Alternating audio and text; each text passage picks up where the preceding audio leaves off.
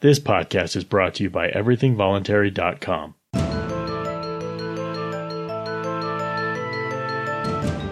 My name is Skyler Collins, and this is Thinking and Doing.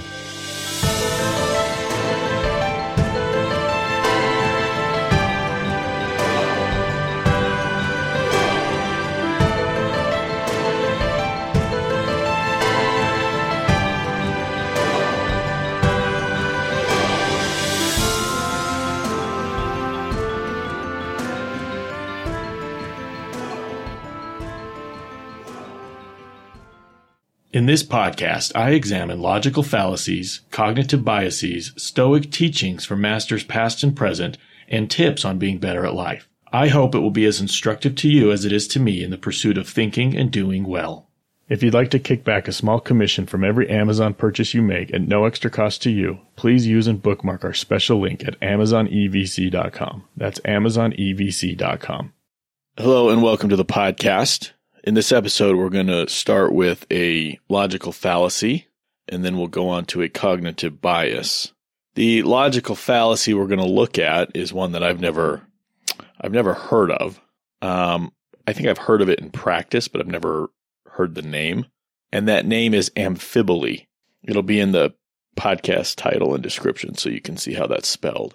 It is an informal fallacy of ambiguity. So here's an example, and I'm using fallacyfiles.org, and I will link to this. It says, Consider the Fifth Amendment to the United States Constitution. No person shall be held to answer for a capital or otherwise infamous crime unless on a presentment or indictment of a grand jury, except in cases arising in the land or naval forces or in the militia when in actual service in time of war or public danger. So the explanation on why that's an example of amphiboly is, is this. It is not clear whether the expression when in actual service in time of war or public danger attaches just to in the militia or to all of in the land or naval forces or in the militia. This unclarity makes a big difference, especially to someone in the land or naval forces who's been accused of committing a crime during peacetime. Okay, so that's that's kind of interesting. My guess reading the Fifth Amendment would be that it's it's talking about uh, land. So, except in cases arising in land or naval forces or in the militia, and then for both of those, when in actual service in time of war or public danger, because land and naval forces and militia are all associated with uh, with war, right, and public danger. So that would be my guess. But this is this is a sort of thing that sometimes um, politicians and lawyers and judges can get hung up on and quite possibly end up uh, making the wrong decision or giving the wrong opinion. And of course, uh, somebody's life is, is possibly on the line. So I guess in this particular example, the question would, would have to be resolved um, by consulting as many primary or original sources as possible written by the, the people who wrote the Fifth Amendment on what exactly they meant here. So, all right, so here's some more um, explanation of what's going on with amphiboly. It says linguistically, an amphiboly is a type of ambiguity that results from ambiguous grammar, as opposed to one that results from the ambiguity of words or phrases. That is equivocation. Gotcha. Okay, I understand equivocation. And equivocation pivots on the definitions of words. And when words or phrases have multiple meanings in different contexts and you're you're sort of implying one meaning but then concluding on a, on a different meaning, you're committing an equivocation because what you're talking about isn't clear, so you can't tell if if the statement you're making is logically true, if it logically follows. So this is sort of the same sort of thing, but instead of with words or phrases as in equivocation, it's with the grammar of how it's constructed. Okay, so that that's that's clarifying to me. It says logically the fallacy of amphiboly occurs when a bad argument trades upon grammatical ambiguity to create an illusion of cogency. It says there are th- at least three distinct types of amphiboly. Okay. We've got misplaced modifiers, ambiguous reference of pronouns, and ambiguity of scope. So the first one, misplaced modifiers. Here's here's their example and explanation. In the Marx Brothers movie Animal Crackers, Groucho Marx's character Captain Spaulding has just returned from an African safari when he speaks the following lines. One morning I shot an elephant in my pajamas. How he got into my pajamas, I'll never know. Grammatically, the adject- adjectival phrase in my pajamas ought to modify an elephant, which it, it immediately follows. However, common sense suggests that it modifies I. Then the amphiboly is exploited for humor in the punchline. I gotcha. Okay. So to get rid of the amphiboly, you would say, one morning while in my pajamas, I shot an elephant. Instead of one morning, I shot an elephant in my pajamas. All right. So here's uh, the second ambiguous reference of pronouns. Captain Spaulding goes on in the same scene to speak the following lines. We took some pictures of the native girls, but they weren't developed. But we're going back again in a couple of weeks. So the question is which which were undeveloped, the pictures or the native girls? The pronoun they is ambiguous between the two, though presumably intended to refer to the antecedent noun phrase some pictures of the native girls, but its position leaves open the possibility that it refers to the phrase native girls. The punchline then plays on this uh, latter possibility. the native girls weren't developed. Okay, then. And then number three, ambiguity of scope. It says it's a sub fallacy called scope fallacy. Let me open that up, which we may have. Oh, it's just defining sub fallacy for me. Bad link. Okay, that's its own fallacy. So we'll, I guess we'll probably get to that at some point. Okay, so here's a little bit. This is interesting. Um, I don't think I've done this with one of these fallacies before, but here's a bit of history on this fallacy. It says amphiboly is one of the 13 fallacies identified by Aristotle as well as one of the six that depend on language. In Aristotle's On Sophistical Refutations, the word sophistical in the title of the treatise refers to the sophists who were teachers of rhetoric in Aristotle's time. According to Aristotle and his teacher Plato, the sophists were often guilty of making ambiguous arguments, including amphibolous ones. Many of these arguments exploited types of ambiguity peculiar to the Greek language so that they're, they are almost impossible to translate into English. But here's the best that Aristotle gives. I wish that you the enemy may capture. Who is wished to capture whom? Do I wish that you capture the enemy, that the en- enemy capture you? I wish that you the enemy may capture. I guess that could mean either. That's interesting because, um, you know, I'm a bit familiar with the phrase like soph- sophistry. Somebody who speaks sophistry somebody who, I guess, is connected to this idea of making ambiguous arguments. Never, never really quite nailing down and being, eh, you know, exceedingly clear on what is meant and what their position is. So I guess that would mean anybody who is kind of being slippery in that way is is being uh, is engaging in sophistry. Okay, I'll link to this. There's a couple more interesting things there that you can read about this, but I'll link to this page. Let's go on to uh, cognitive bias, and for that, my resource is as always Rolf Dobelli's The Art of Thinking Clearly. We're going to look at chapter 98 the intention to treat error, why speed demons appear to be safer drivers. All right, he writes, You'll find it hard to believe, but speed demons drive more safely than so called careful drivers. Why? Well, consider this. The distance from Miami to West Palm Beach is around 75 miles. Drivers who cover the distance in an hour or less will, cate- will categorize as reckless drivers because they're traveling at an average of 75 miles an hour or more. Geez, when was this written? All others we put into the group of careful drivers, which group experiences which group experiences fewer accidents. Without a doubt, it is the reckless drivers. They all completed the journey in less than an hour, so they could not have been involved in any accidents. This automatically puts all drivers who end up in accidents in the slower drivers category. This example illustrates a treacherous fallacy, the so called intention to treat error.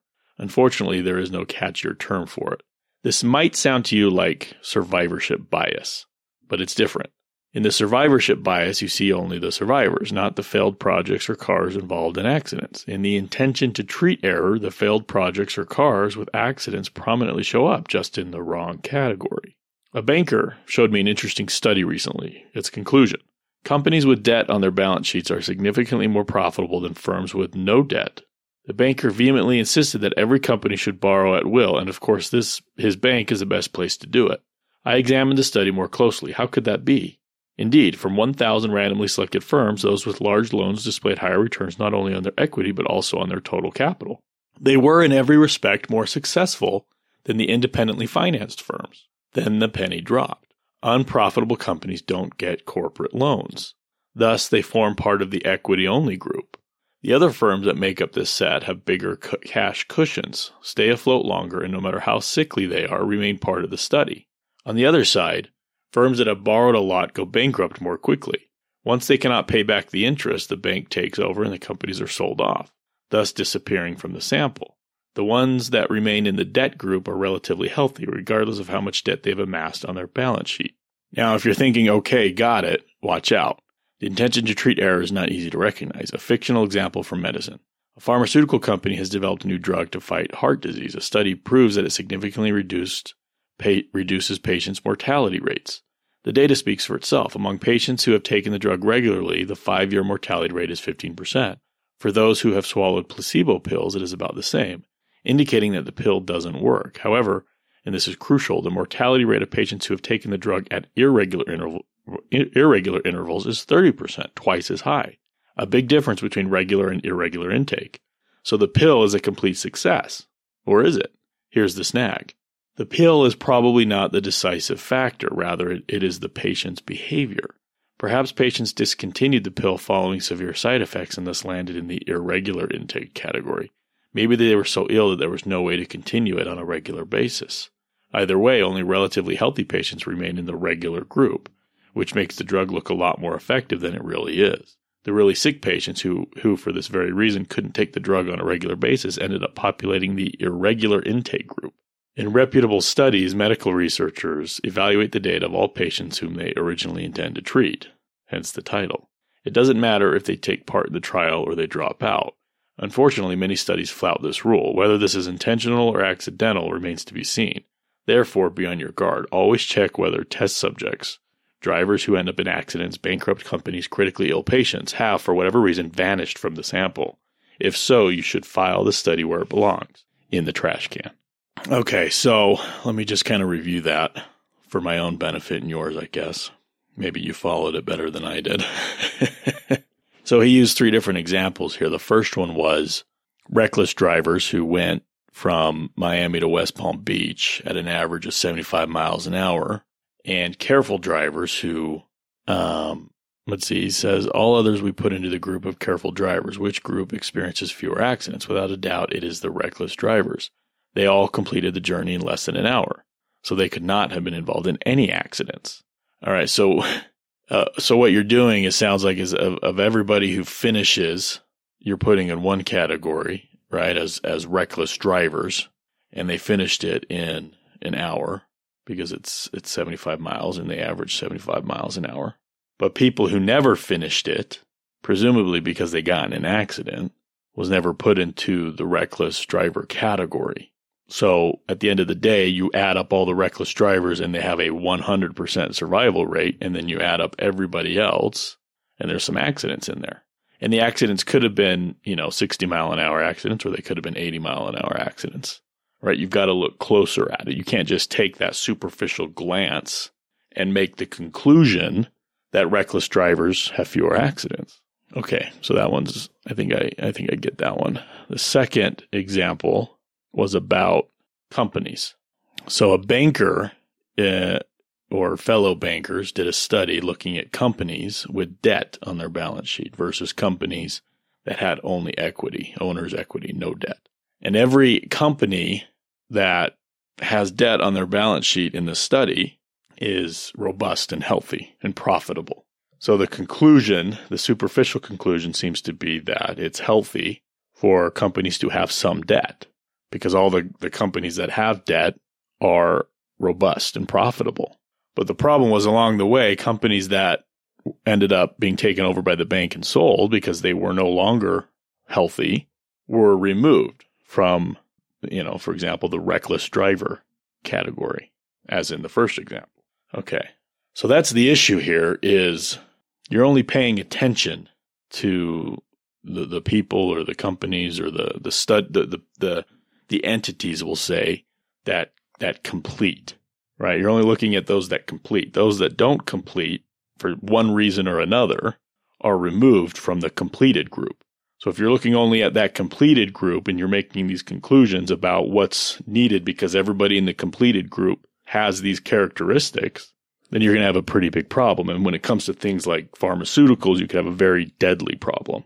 And when it comes to things like uh, business, you could have a very um, costly problem. So that's the intention to treat error. Interesting.